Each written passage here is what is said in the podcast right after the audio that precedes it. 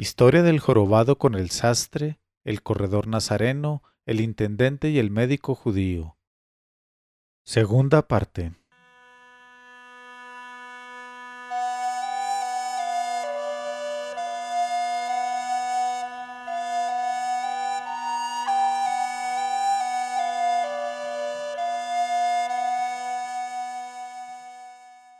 Pero cuando llegó la vigésima sexta noche, ella dijo, He llegado a saber, oh rey afortunado, que el mercader prosiguió así su historia al corredor copto de El Cairo, el cual se la contaba al sultán de aquella ciudad de la China. Vi que se me acercaba la joven, adornada con perlas y pedrería, luminosa la cara y asesinos los negros ojos. Me sonrió, me cogió entre sus brazos y me estrechó contra ella. Enseguida juntó sus labios con los míos y gustó de mi lengua con la suya, y yo hice lo propio. Y ella me dijo, ¿Es cierto que te tengo aquí o es un sueño? Yo respondí, Soy tu esclavo. Y ella dijo, Hoy es un día de bendición. Por Alá, ya no vivía ni podía disfrutar comiendo y bebiendo. Yo contesté, y yo igualmente. Luego nos sentamos y yo, confundido por aquel modo de recibirme, no levantaba la cabeza. Pero pusieron el mantel y nos presentaron platos exquisitos, carnes asadas, pollos rellenos y pasteles de todas clases, y ambos comimos hasta saciarnos y ella me ponía los manjares en la boca, invitándome cada vez con dulces palabras y miradas insinuantes. Después me presentaron el jarro y la palangana de cobre y me lavé las manos, y ella también, y nos perfumamos con agua de rosas y almizcle, y nos sentamos para departir. Entonces ella empezó a contarme sus penas y yo hice lo mismo, y con esto me enamoré todavía más. Y enseguida empezamos con mimos y juegos y nos estuvimos besando y haciéndonos mil caricias hasta que anocheció pero no sería de ninguna utilidad detallarlos. Después nos fuimos al lecho y permanecimos enlazados hasta la mañana. Y lo demás, con sus pormenores, pertenece al misterio. A la mañana siguiente me levanté, puse disimuladamente debajo de la almohada el bolsillo con los cincuenta dinares de oro, me despedí de la joven y me dispuse a salir. Pero ella se echó a llorar y me dijo, Oh dueño mío, ¿cuándo volveré a ver tu hermoso rostro? Y yo le dije, volveré esta misma noche. Y al salir encontré a la puerta al borrico que me condujo la víspera, y allí estaba también el burrero esperándome. Monté en el burro y llegué al Can Serur, donde hube de apearme, y dando medio dinar de oro al burrero, le dije, Vuelve aquí al anochecer. Y me contestó, tus órdenes están sobre mi cabeza. Entré entonces en el can y almorcé. Después salí para recoger de casa de los mercaderes el importe de mis géneros. Cobré las cantidades, regresé a casa, dispuse que preparasen un carnero asado, compré dulces y llamé a un mandadero al cual di las señas de la casa de la joven, pagándole por adelantado y ordenándole que llevara todas aquellas cosas. Y yo seguí ocupado en mis negocios hasta la noche, y cuando vino a buscarme el burrero, cogí cincuenta dinares de oro que guardé en un pañuelo y salí. Al entrar en la casa pude ver que todo lo habían limpiado, lavado el suelo, brillante la batería de cocina, preparados los candelabros, encendidos los faroles, prontos los manjares y escanciados los vinos y demás bebidas. Y ella al verme se echó en mis brazos y acariciándome me dijo, Por Alá, cuánto te deseo y después nos pusimos a comer avellanas y nueces hasta medianoche. Entonces nos enlazamos hasta por la mañana. Y me levanté, puse los cincuenta dinares de oro en el sitio de costumbre y me fui. Monté en el borrico, me dirigí al can y allí estuve durmiendo. Al anochecer me levanté y dispuse que el cocinero del can preparase la comida, un plato de arroz saltado con manteca y aderezado con nueces y almendras, y otro plato de cotufas fritas con varias cosas más. Luego compré flores, frutas y varias clases de almendras, y las envié a casa de mi amada. Y cogiendo cincuenta dinares de oro, los puse en un pañuelo y salí. Y aquella noche me sucedió con la joven lo que estaba escrito que sucediese.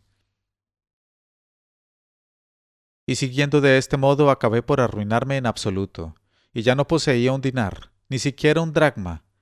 Entonces dije para mí que todo ello había sido obra del Cheitán, y recité las siguientes estrofas. Si la fortuna abandonase al rico, lo veréis empobrecerse y extinguirse sin gloria como el sol que amarillea al ponerse. Y al desaparecer, su recuerdo se borra para siempre de todas las memorias, y si vuelve algún día la suerte no le sonreirá nunca. Ha de darle vergüenza presentarse en las calles, a solas consigo mismo derramará todas las lágrimas de sus ojos. Oh Alá, el hombre nada puede esperar de sus amigos, porque si cae en la miseria, hasta sus parientes renegarán de él.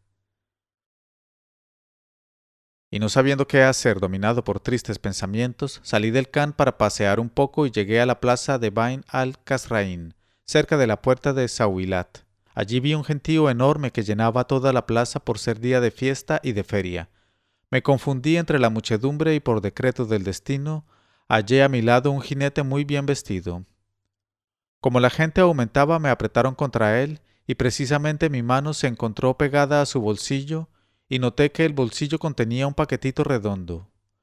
Entonces metí rápidamente la mano y saqué el paquetito, pero no tuve bastante destreza para que él no lo notase, porque el jinete comprobó por la disminución del peso que le había vaciado el bolsillo, Volvióse iracundo blandiendo la masa de armas y me asestó un golpazo en la cabeza. Caí al suelo y me rodeó un corro de personas, algunas de las cuales impidieron que se repitiera la agresión cogiendo al caballo de la brida y diciendo al jinete ¿No te da vergüenza aprovecharte de las apreturas para pegar a un hombre indefenso? Pero él dijo Sabed todos que ese individuo es un ladrón. En aquel momento volví en mí del desmayo en que me encontraba y oí que la gente decía No puede ser, este joven tiene sobrada distinción para dedicarse al robo. Y todos discutían si yo habría o no robado, y cada vez era mayor la disputa. Hube de verme al fin arrastrado por la muchedumbre y quizá habría podido escapar de aquel jinete que no quería soltarme, cuando por decreto del destino acertaron a pasar por allí el walí y su guardia, que atravesando la puerta de Sawilat se aproximaron al grupo en que nos encontrábamos. Y el walí preguntó, ¿Qué es lo que pasa? Y contestó el jinete, Por Alá, oh emir, he aquí a un ladrón. Llevaba yo un bolsillo azul con veinte dinares de oro, y entre las apreturas ha encontrado manera de quitármelo. Y el walí preguntó al jinete, ¿Tienes algún testigo? Y el jinete contestó, No tengo ninguno. Entonces el walí llamó al Mocadem, jefe de policía, y le dijo, Apodérate de ese hombre y regístralo.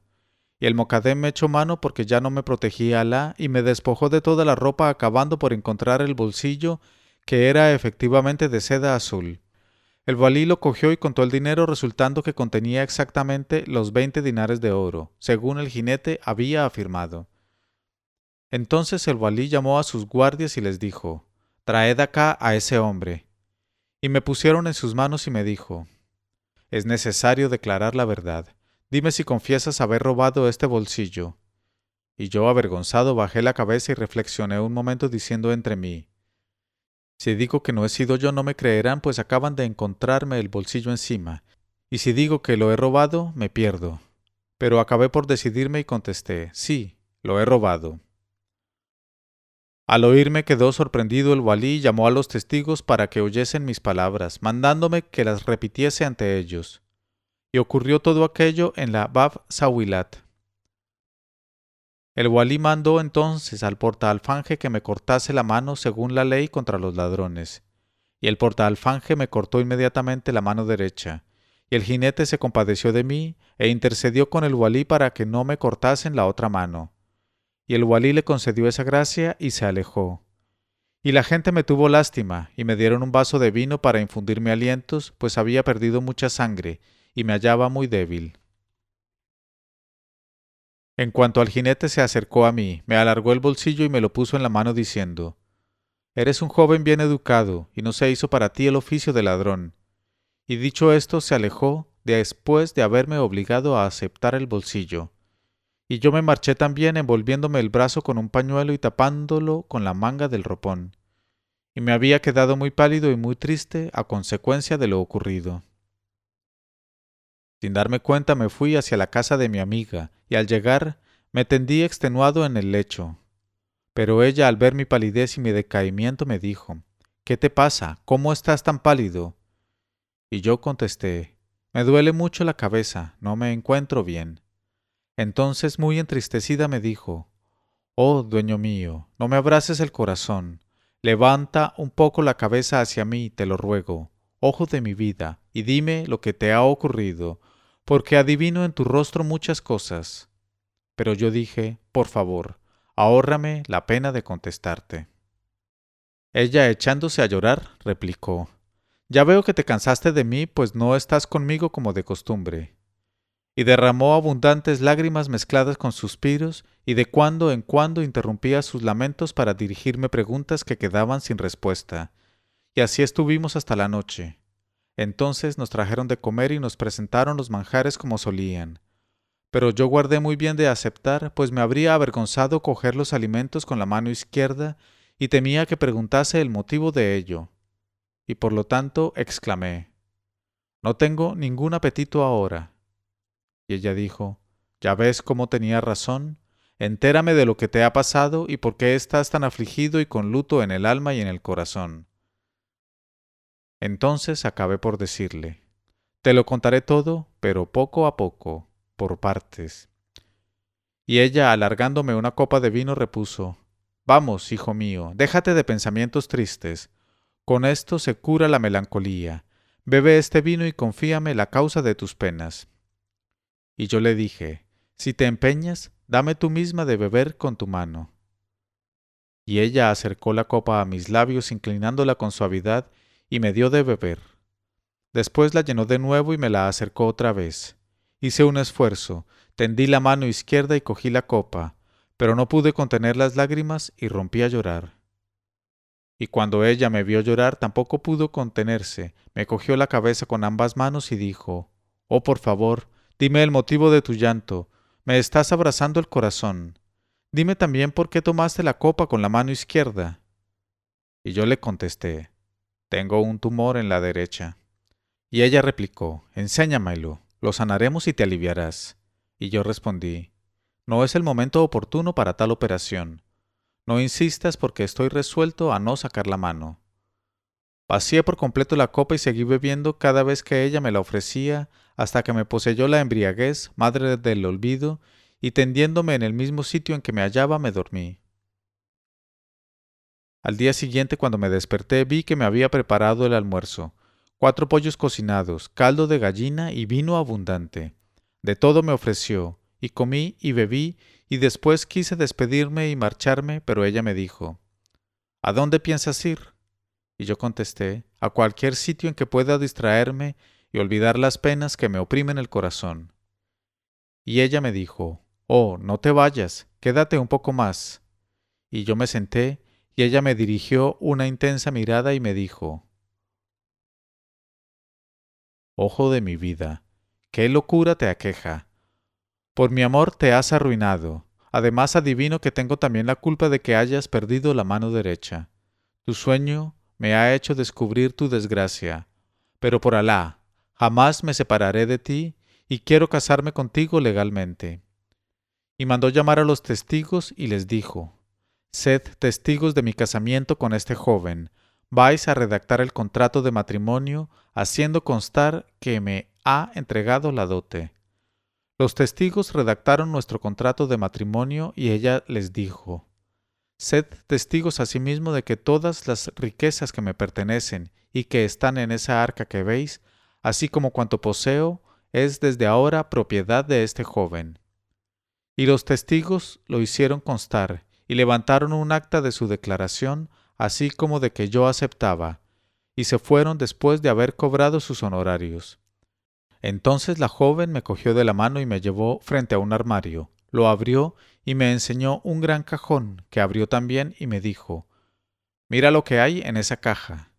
Y al examinarla vi que estaba llena de pañuelos, cada uno de los cuales formaba un paquetito, y me dijo, Todo esto son los bienes que durante el transcurso del tiempo fui aceptando de ti. Cada vez que me dabas un pañuelo con cincuenta dinares de oro, tenía yo buen cuidado de guardarlo muy oculto en esa caja. Ahora recobra lo tuyo. Alá te lo tenía reservado y lo había escrito en tu destino. Hoy te protege Alá y me eligió para realizar lo que él había escrito. Pero por causa mía perdiste la mano derecha, y no puedo corresponder como es debido a tu amor ni a tu adhesión a mi persona, pues no bastaría, aunque para ello sacrificase mi alma. Y añadió, Toma posesión de tus bienes. Y yo mandé fabricar una nueva caja en la cual metí uno por uno los paquetes que iba sacando del armario de la joven.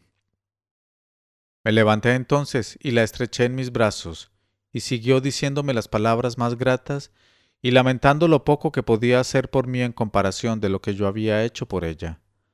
Después, queriendo colmar cuanto había hecho, se levantó e inscribió a mi nombre todas las alhajas y ropas de lujo que poseía, así como sus valores, terrenos y fincas, certificándolo con su sello y ante testigos.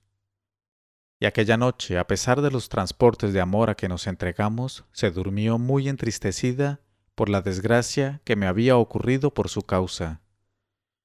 Y desde aquel momento no dejó de lamentarse y afligirse de tal modo que al cabo de un mes se apoderó de ella un decaimiento que se fue acentuando y se agravó hasta el punto de que murió a los cincuenta días. Entonces dispuse todos los preparativos de los funerales y yo mismo la deposité en la sepultura y mandé verificar cuántas ceremonias preceden al entierro. Al regresar del cementerio entré en la casa y examiné todos sus legados y donaciones, y vi que entre otras cosas me había dejado grandes almacenes llenos de sésamo. Precisamente de este sésamo cuya venta te encargué, oh mi señor, por lo cual te aviniste a aceptar un escaso corretaje muy inferior a tus méritos. Y esos viajes que he realizado y que te asombraban eran indispensables para liquidar cuanto ella me ha dejado, y ahora mismo acabo de cobrar todo el dinero y arreglar otras cosas. Te ruego pues que no rechaces la gratificación que quiero ofrecerte, o tú que me das hospitalidad en tu casa y me invitas a compartir tus manjares. Me harás un favor aceptando todo el dinero que has guardado y que cobraste por la venta del sésamo.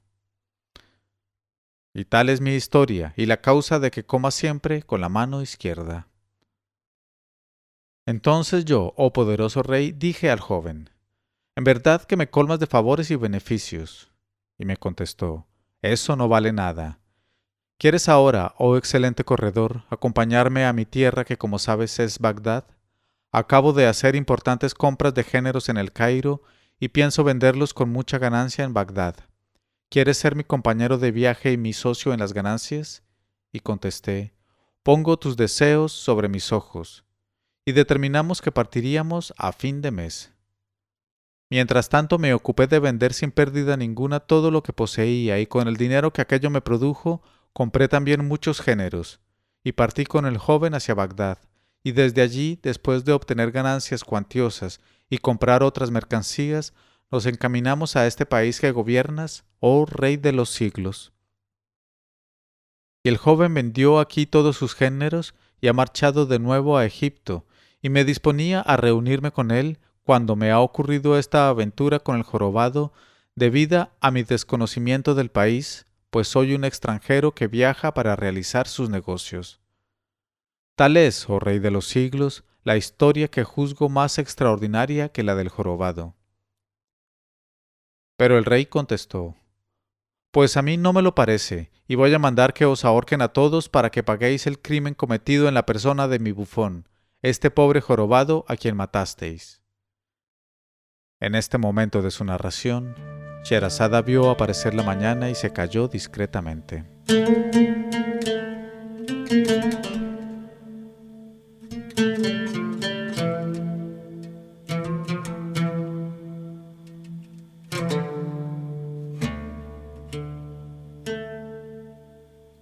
Pero cuando llegó la vigésima séptima noche, ella dijo,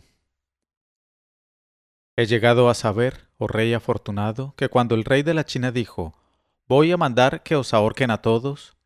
El intendente dio un paso, prosternándose ante el rey, y dijo, Si me lo permites, te contaré una historia que ha ocurrido hace pocos días y que es más sorprendente y maravillosa que la del jorobado. Si así lo crees, después de haberla oído, nos indultarás a todos. El rey de la China dijo, Así sea. Y el intendente contó lo que sigue.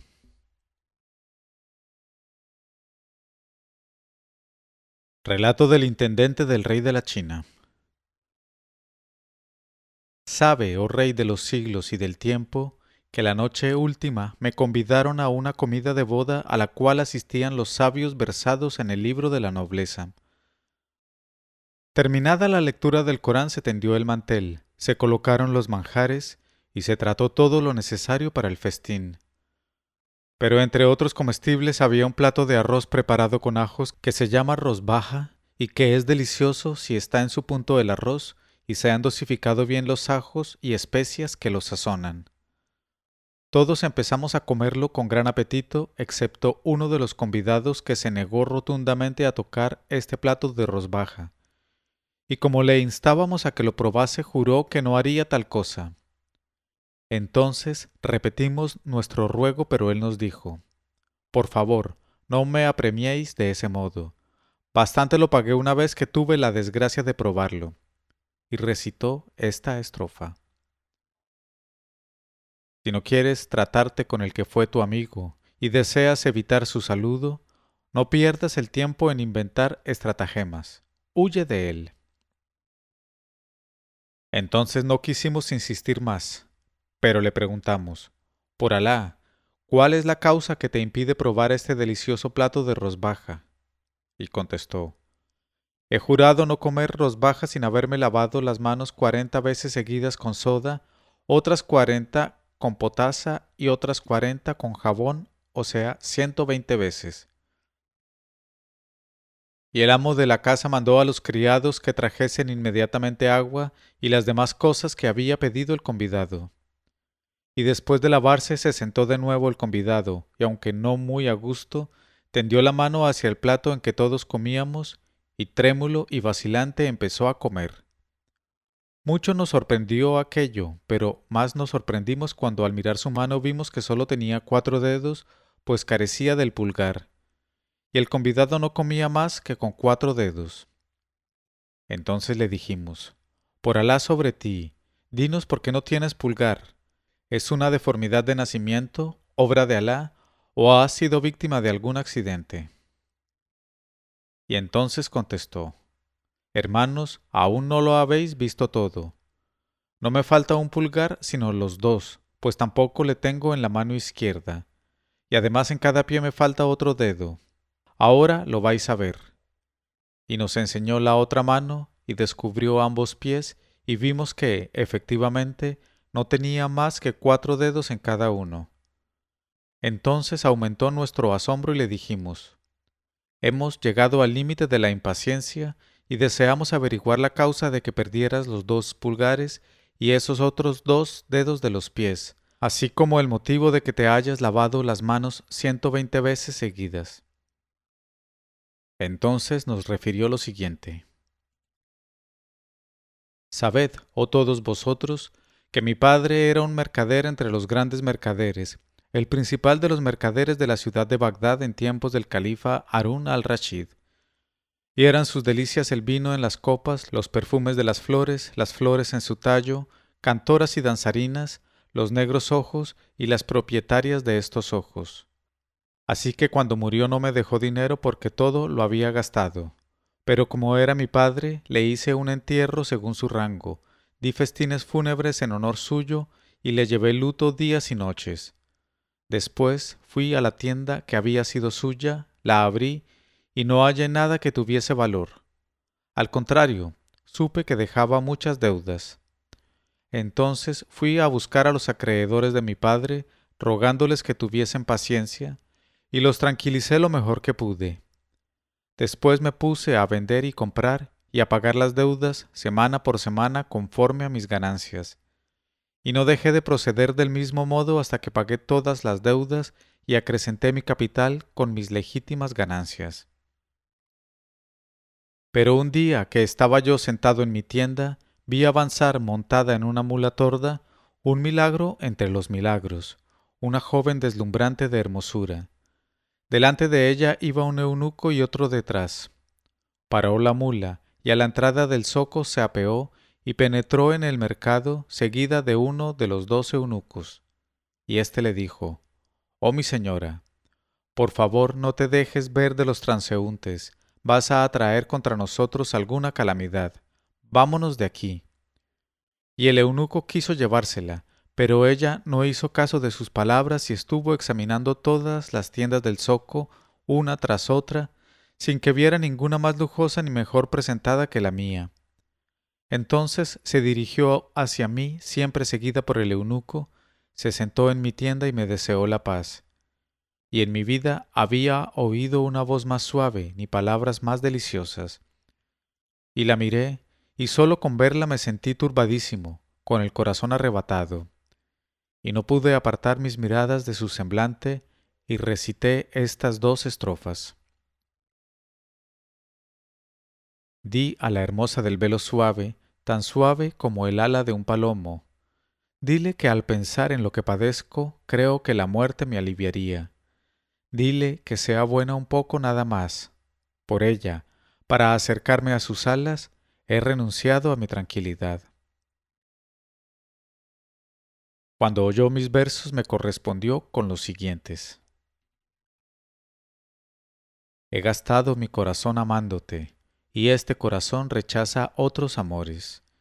Y si mis ojos viesen alguna vez otra beldad, ya no podrían alegrarse.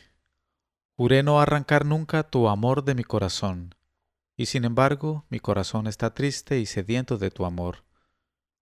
He bebido en una copa en la cual encontré el amor puro. ¿Por qué no han humedecido tus labios esa copa en que encontré el amor? Después me dijo, Oh joven mercader, ¿tienes telas buenas que enseñarme? A lo cual contesté, Oh mi señora, tu esclavo es un pobre mercader y no posee nada digno de ti. Ten pues paciencia porque como todavía es muy temprano, aún no han abierto las tiendas los demás mercaderes, y en cuanto abran, iré a comprarles yo mismo los géneros que buscas. Luego estuve conversando con ella, sintiéndome cada vez más enamorado. Pero cuando los mercaderes abrieron sus establecimientos, me levanté y salí a comprar lo que me había encargado, y el total de las compras que tomé por mi cuenta ascendía a cinco mil dracmas, y todo se lo entregué al eunuco. Y enseguida la joven partió con él, dirigiéndose al sitio donde la esperaba el otro esclavo con la mula. Y yo entré en mi casa embriagado de amor. Me trajeron la comida y no pude comer, pensando siempre en la hermosa joven. Y cuando quise dormir, huyó de mí el sueño. De este modo transcurrió una semana y los mercaderes me reclamaron el dinero, pero como no volví a saber de la joven, les rogué que tuviesen un poco de paciencia pidiéndoles otra semana de plazo. Y ellos se avinieron.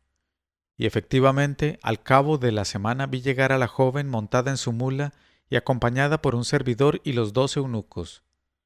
Y la joven me saludó y me dijo, Oh mi señor, perdóname que hayamos tardado tanto en pagarte, pero ahí tienes el dinero. Manda venir a un cambista para que vea estas monedas de oro. Mandé llamar un cambista y enseguida uno de los eunucos le entregó el dinero, lo examinó y lo encontró de ley. Entonces tomé el dinero y estuve hablando con la joven hasta que se abrió el zoco y llegaron los mercaderes a sus tiendas. Y ella me dijo, Ahora necesito estas y aquellas cosas, ve a comprarlas. Y compré por mi cuenta cuanto me había encargado entregándoselo todo y ella lo tomó como la primera vez y se fue enseguida. Y cuando la vi alejarse dije para mí, No entiendo esta amistad que me tiene. Me trae cuatrocientos dinares y se lleva géneros que valen mil, y se marcha sin decirme siquiera dónde vive. Pero solamente Alá sabe lo que se oculta en un corazón. Y así transcurrió todo un mes, cada día más atormentado mi espíritu por estas reflexiones y los mercaderes vinieron a reclamarme su dinero en forma tan apremiante que para tranquilizarlos hube de decirles que iba a vender mi tienda con todos los géneros y mi casa y todos mis bienes.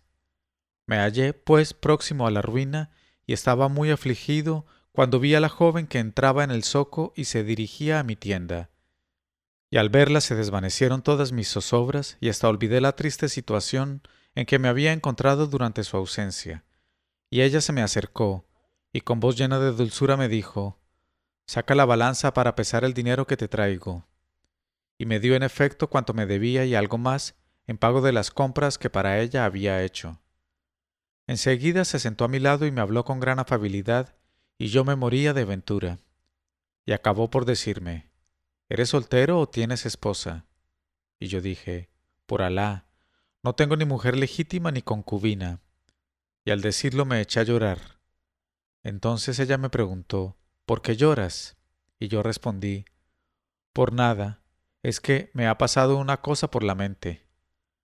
Luego me acerqué a su criado, le di algunos dinares de oro y le rogué que sirviese de mediador entre ella y mi persona para lo que yo deseaba. Y él se echó a reír y me dijo Sabe que mi señora está enamorada de ti, pues ninguna necesidad tenía de comprar telas, y sólo las ha comprado para poder hablar contigo y darte a conocer su pasión. Puedes, por lo tanto, dirigirte a ella seguro de que no te reñirá ni ha de contrariarte. Y cuando ella iba a despedirse, me vio entregar el dinero al servidor que la acompañaba. Y entonces volvió a sentarse y me sonrió. Y yo le dije, Otorga a tu esclavo la merced que desea solicitar de ti y perdónale anticipadamente lo que va a decirte. Después hablé de lo que tenía en mi corazón y vi que le agradaba, pues me dijo, Este esclavo te traerá mi respuesta y te señalará mi voluntad. Haz cuanto te diga que hagas. Después se levantó y se fue. Entonces fui a entregar a los mercaderes su dinero con los intereses que les correspondían. En cuanto a mí, desde el instante que dejé de verla perdí todo mi sueño durante todas mis noches. Pero en fin, pasados algunos días, vi llegar al esclavo y lo recibí con solicitud y generosidad, rogándole que me diese noticias. Y él me dijo, Ha estado enferma estos días. Y yo insistí, Dame algunos pormenores acerca de ella. Y él respondió, Esta joven ha sido educada por nuestra ama Sobeida, esposa favorita de Harun al-Rashid, y ha entrado en su servidumbre. Y nuestra ama Sobeida la quiere como si fuese hija suya y no le niega nada. Pero el otro día le pidió permiso para salir diciéndole, mi alma desea pasearse un poco y volver enseguida a palacio. Y se le concedió permiso. Y desde aquel día no dejó de salir y de volver a palacio con tal frecuencia que acabó por ser expertísima en compras y se convirtió en la proveedora de nuestra ama Sobeida. Entonces te vio y le habló de ti a nuestra ama rogándole que la casase contigo. Y nuestra ama le contestó, Nada puedo decirte sin conocer a ese joven, si me convenzo de que te iguala en cualidades, te uniré con él. Pero ahora vengo a decirte que nuestro propósito es que entres en palacio, y si logramos hacerte entrar sin que nadie se entere, puedes estar seguro de casarte, pero si se descubre te cortarán la cabeza. ¿Qué dices a esto? Yo respondí, que iré contigo. Entonces me dijo, apenas llegue la noche, dirígete a la mezquita que Seth Sobeida ha mandado edificar junto al Tigris. Entra, haz tu oración y aguárdame. Y yo respondí, obedezco, amo y honro. Y cuando vino la noche fui a la mezquita, entré, me puse a rezar y pasé allí toda la noche. Pero al amanecer vi, por una de las ventanas que dan al río, que llegaban en una barca unos esclavos llevando dos cajas vacías, las metieron en la mezquita y se volvieron a su barca. Pero uno de ellos, que se había quedado detrás de los otros, era el que me había servido de mediador. Y a los pocos momentos vi llegar a la mezquita a mi amada, la dama de Set Sobeida, y corrí a su encuentro, queriendo estrecharla entre mis brazos. Pero ella huyó hacia donde estaban las cajas vacías e hizo una seña al eunuco, que me cogió, y antes de que pudiese defenderme, me encerró en una de aquellas cajas. Y en el tiempo que se tarda en abrir un ojo y cerrar el otro, me llevaron al palacio del califa y me sacaron de la caja. Me entregaron trajes y efectos que valdrían lo menos cincuenta mil dracmas. Después vi a otras veinte esclavas blancas, todas con pechos de vírgenes. Y en medio de ellas estaba Seth Sobeida, que no podía moverse de tantos esplendores como llevaba a partir del ombligo. Y las damas formaban dos filas frente a la sultana. Yo di un paso y besé la tierra entre sus manos. Entonces me hizo seña de que me sentase, y me senté entre sus manos. Enseguida me interrogó acerca de mis negocios, mi parentela y mi linaje. Contestándole yo a cuanto me preguntaba. Y pareció muy satisfecha y dijo, Alá, yo veo que no he perdido el tiempo criando a esta joven, pues le encuentro un esposo cual éste. Y añadió, Sabe que la considero como si fuese mi propia hija, y será para ti una esposa sumisa y dulce ante Alá y ante ti. Y entonces me incliné, besé la tierra y consentí en casarme.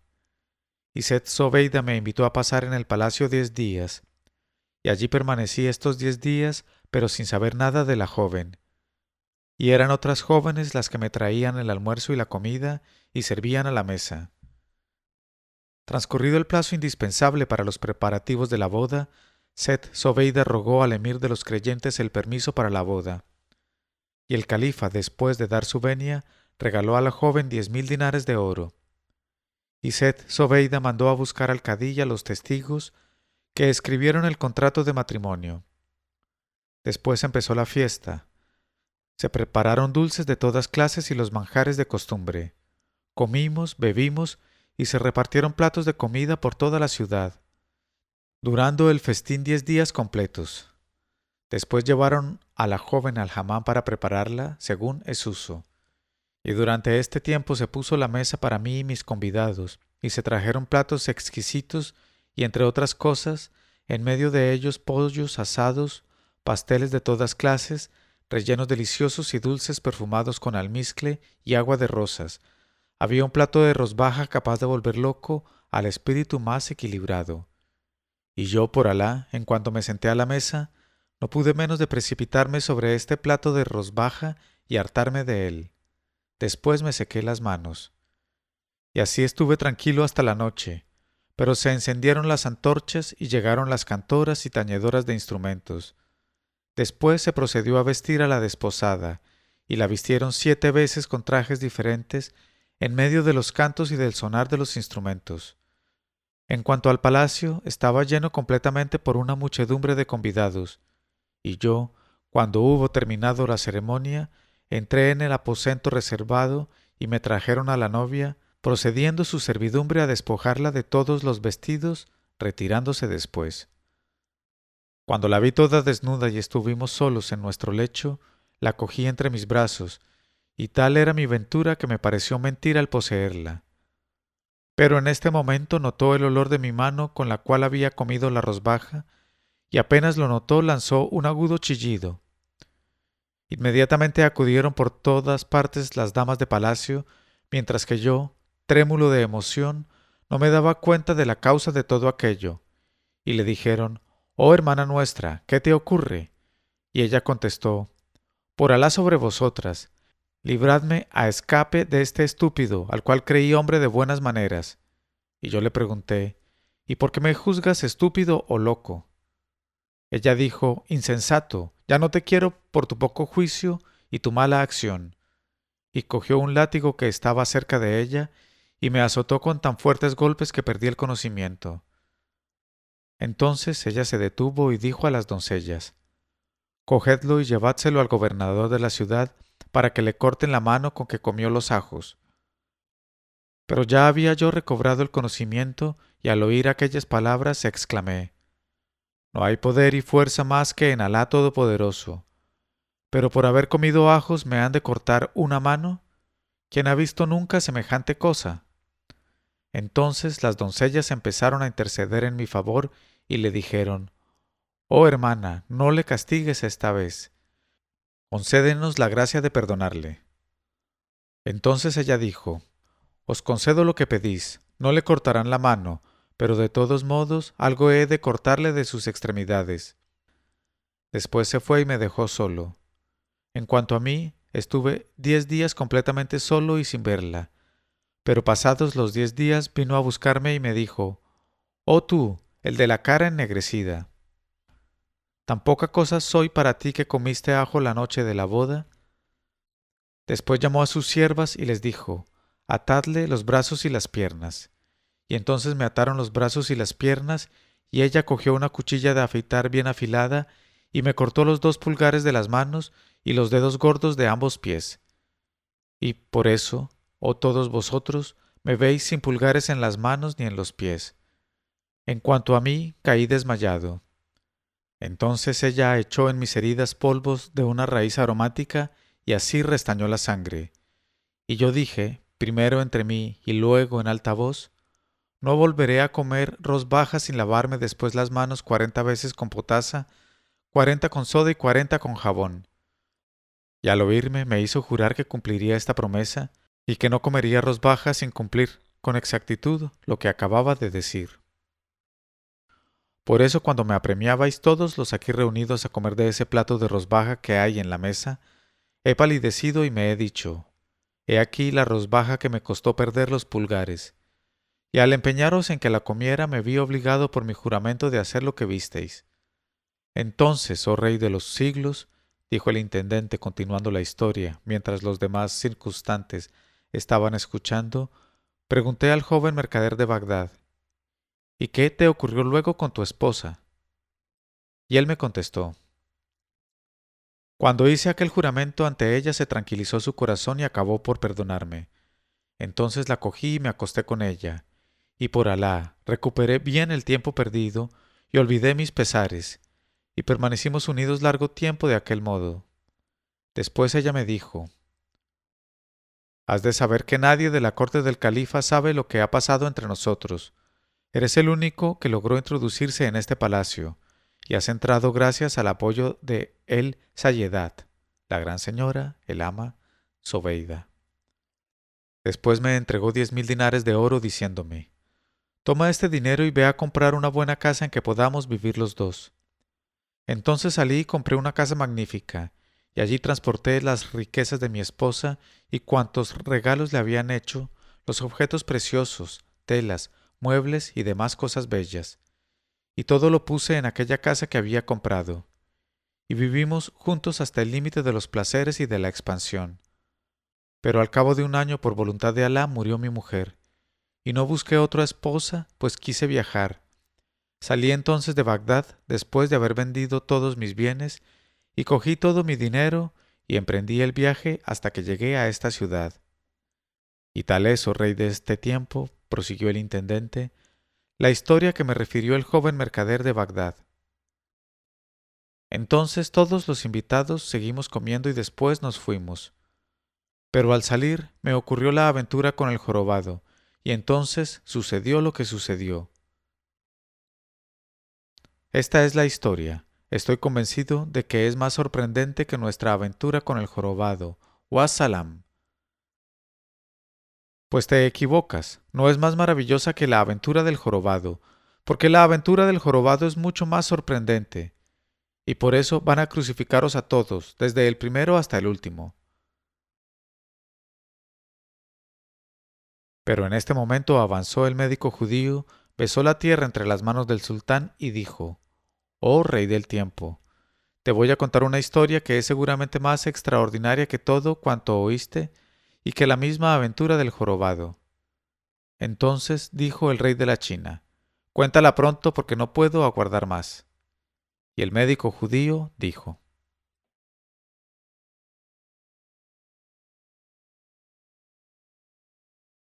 Relato del médico judío. La cosa más extraordinaria que me ocurrió en mi juventud es precisamente esta que vais a oír, oh mis señores llenos de cualidades. Estudiaba entonces medicina y ciencias en la ciudad de Damasco, y cuando tuve bien aprendida mi profesión, empecé a ejercerla y a ganarme la vida. Pero un día entre los días, cierto esclavo del gobernador de Damasco vino a mi casa, y diciéndome que le acompañase, me llevó al palacio del gobernador. Y allí en medio de una gran sala vi un lecho de mármol chapeado de oro. En este lecho estaba echado y enfermo un hijo de Adán. Era un joven tan hermoso que no se habría encontrado otro como él entre todos los de su tiempo. Me acerqué a su cabecera y le deseé pronta curación y completa salud. Pero él solo me contestó haciéndome una seña con los ojos. Y yo le dije, Oh mi señor, dame la mano. Y él me alargó la mano izquierda, lo cual me asombró mucho, haciéndome pensar, Por Alá, qué cosa tan sorprendente. He aquí un joven de buena apariencia y de elevada condición, y que está sin embargo muy mal educado no por eso dejé de tomarle el pulso y receté un medicamento a base de agua de rosas. Y le seguí visitando hasta que pasados diez días recuperó las fuerzas y pudo levantarse como de costumbre. Entonces le aconsejé que fuese al hammam y que después volviese a descansar. El gobernador de Damasco me demostró su gratitud regalándome un magnífico ropón de honor y nombrándome no solo médico suyo, sino también del hospital de Damasco. En cuanto al joven, que durante su enfermedad había seguido alargándome la mano izquierda, me rogó que le acompañase al hammam que se había reservado para él solo, prohibiendo entrar a los demás clientes. Y cuando llegamos al hammam, se acercaron los criados del joven, le ayudaron a desnudarse, cogiendo su ropa y dándole otra limpia y nueva. Y al ver desnudo al joven noté que carecía de mano derecha, y me sorprendió y apenó grandemente el descubrimiento, y aumentó mi asombro cuando vi huellas de varazos en todo su cuerpo. Entonces el joven se volvió hacia mí y me dijo, Oh médico del siglo, no te asombre el verme como me ves, pues voy a contarte el motivo y oirás una relación muy extraordinaria. Pero tenemos que aguardar a estar fuera del hammam. Después de salir del hammam llegamos al palacio y nos sentamos para descansar y comer luego. Pero el joven me dijo, ¿No prefieres que subamos a la sala alta? Y yo le contesté que sí, y entonces mandó a los criados que asaran un carnero y lo subieran a la sala alta, a la cual nos encaminamos. Y los esclavos no tardaron en subir el carnero asado y toda clase de frutas. Y nos pusimos a comer, y él siempre se servía de la mano izquierda. Entonces yo le dije, Cuéntame ahora esa historia. Y él contestó, Oh médico del siglo, te la voy a contar. Escucha, pues. Sabe que nací en la ciudad de Mosul, donde mi familia figuraba entre las más principales. Mi padre era el mayor de los diez vástagos que dejó mi abuelo al morir, y cuando esto ocurrió mi padre estaba ya casado, como todos mis tíos. Pero él era el único que tuvo un hijo que fui yo, pues ninguno de mis tíos los tuvo. Por eso fui creciendo entre las simpatías de todos mis tíos, que me querían muchísimo y se alegraban mirándome.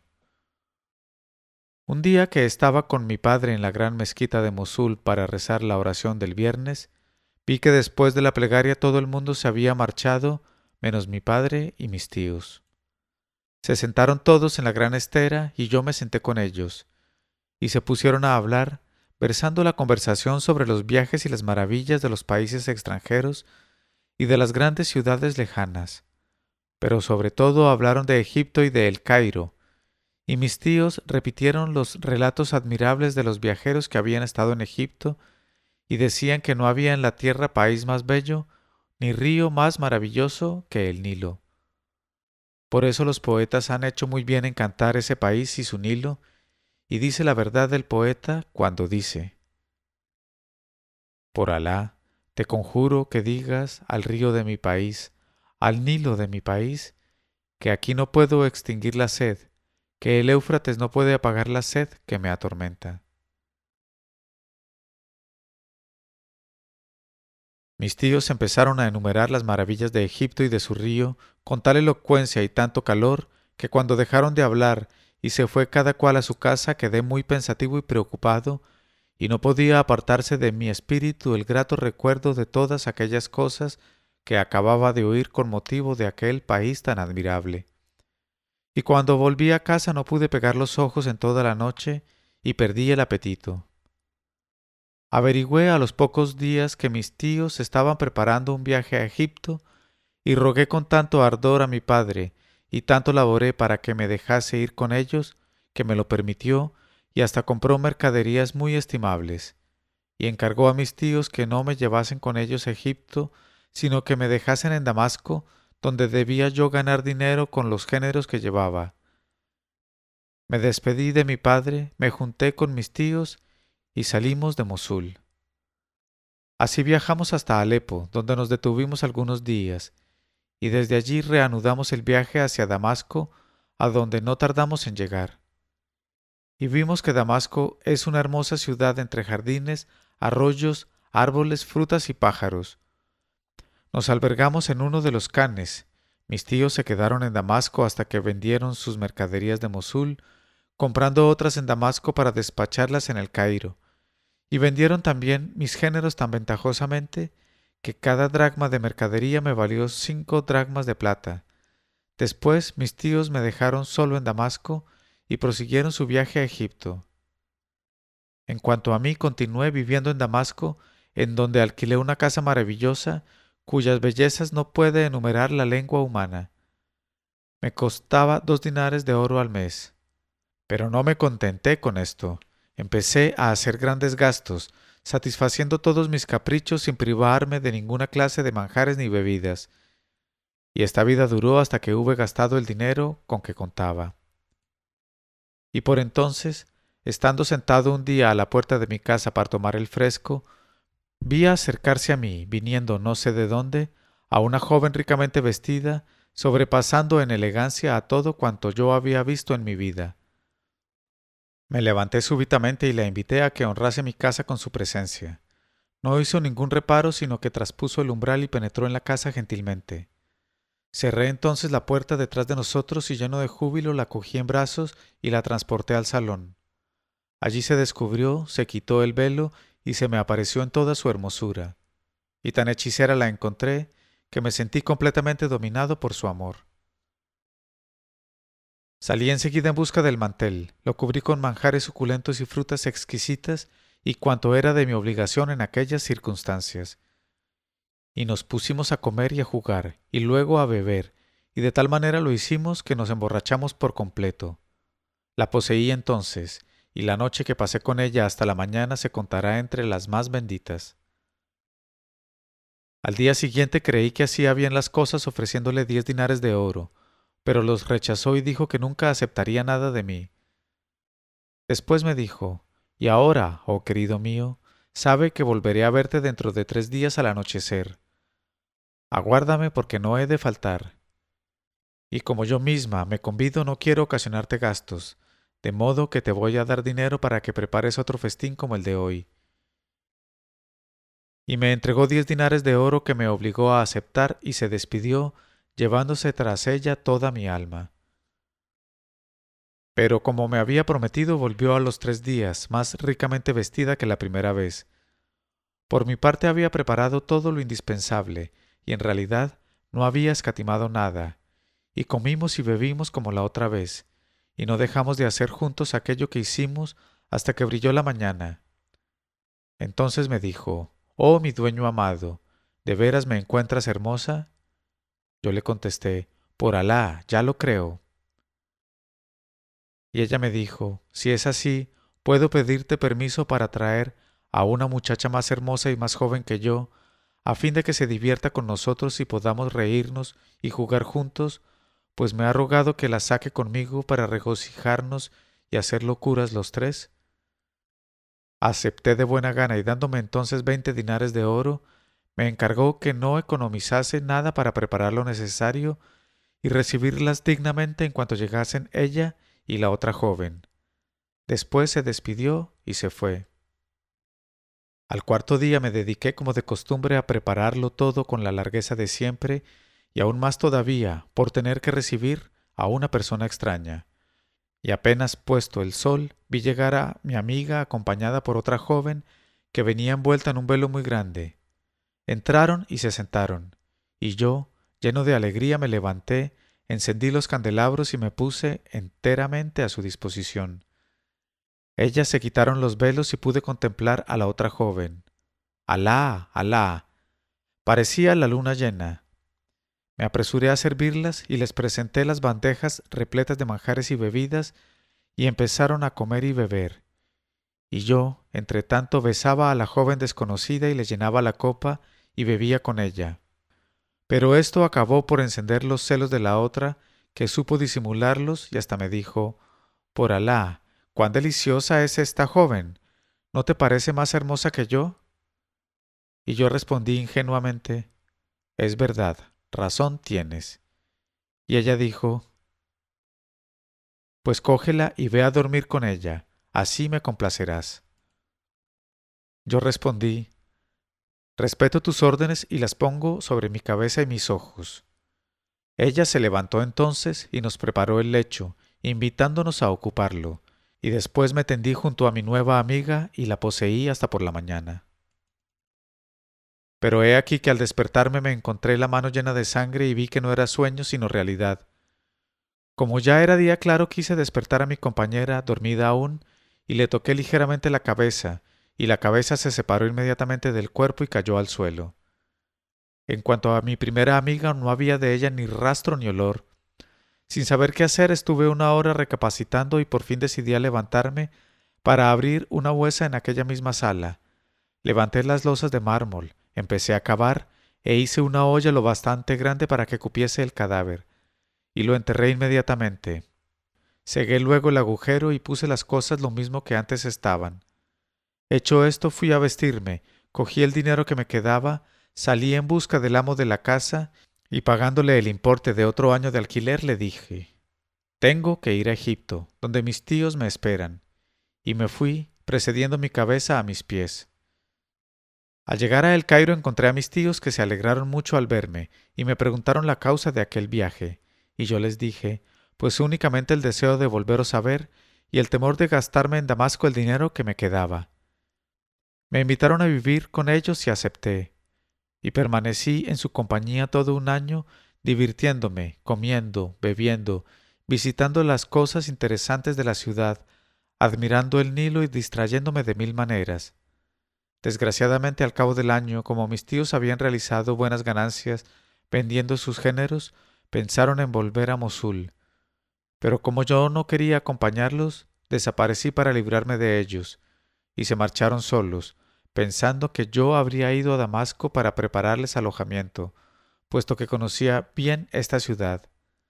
Después seguí gastando y permanecí allí otros tres años, y cada año mandaba el precio del alquiler al casero de Damasco. Transcurridos los tres años, como apenas me quedaba dinero para el viaje y estaba aburrido de la ociosidad, decidí volver a Damasco.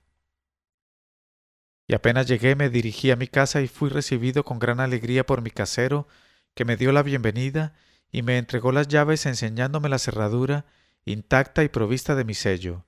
Y efectivamente entré y vi que todo estaba como lo había dejado.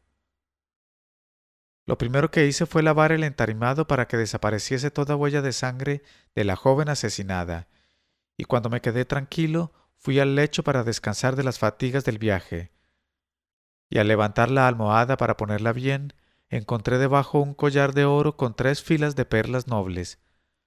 Era precisamente el collar de mi amada y lo había puesto allí la noche de nuestra dicha.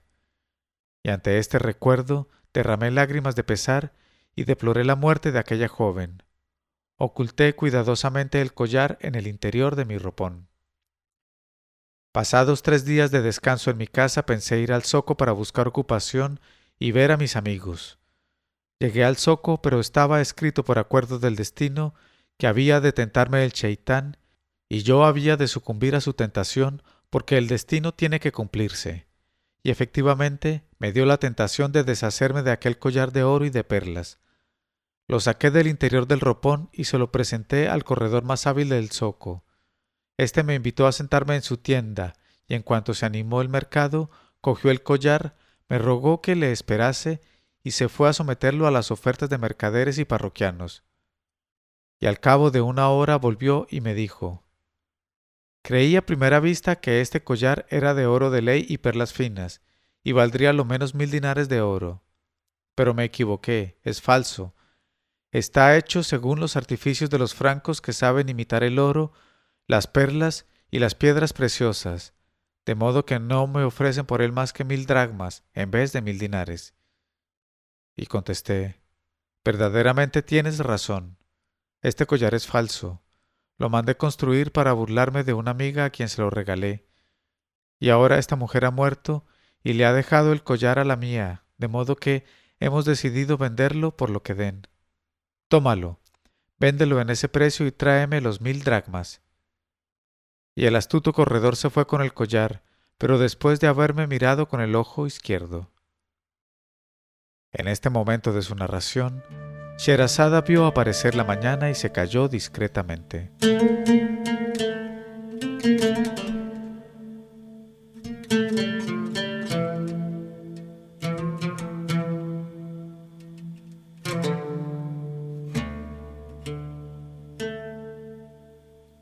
Leyó Mauricio Duque Arrubla.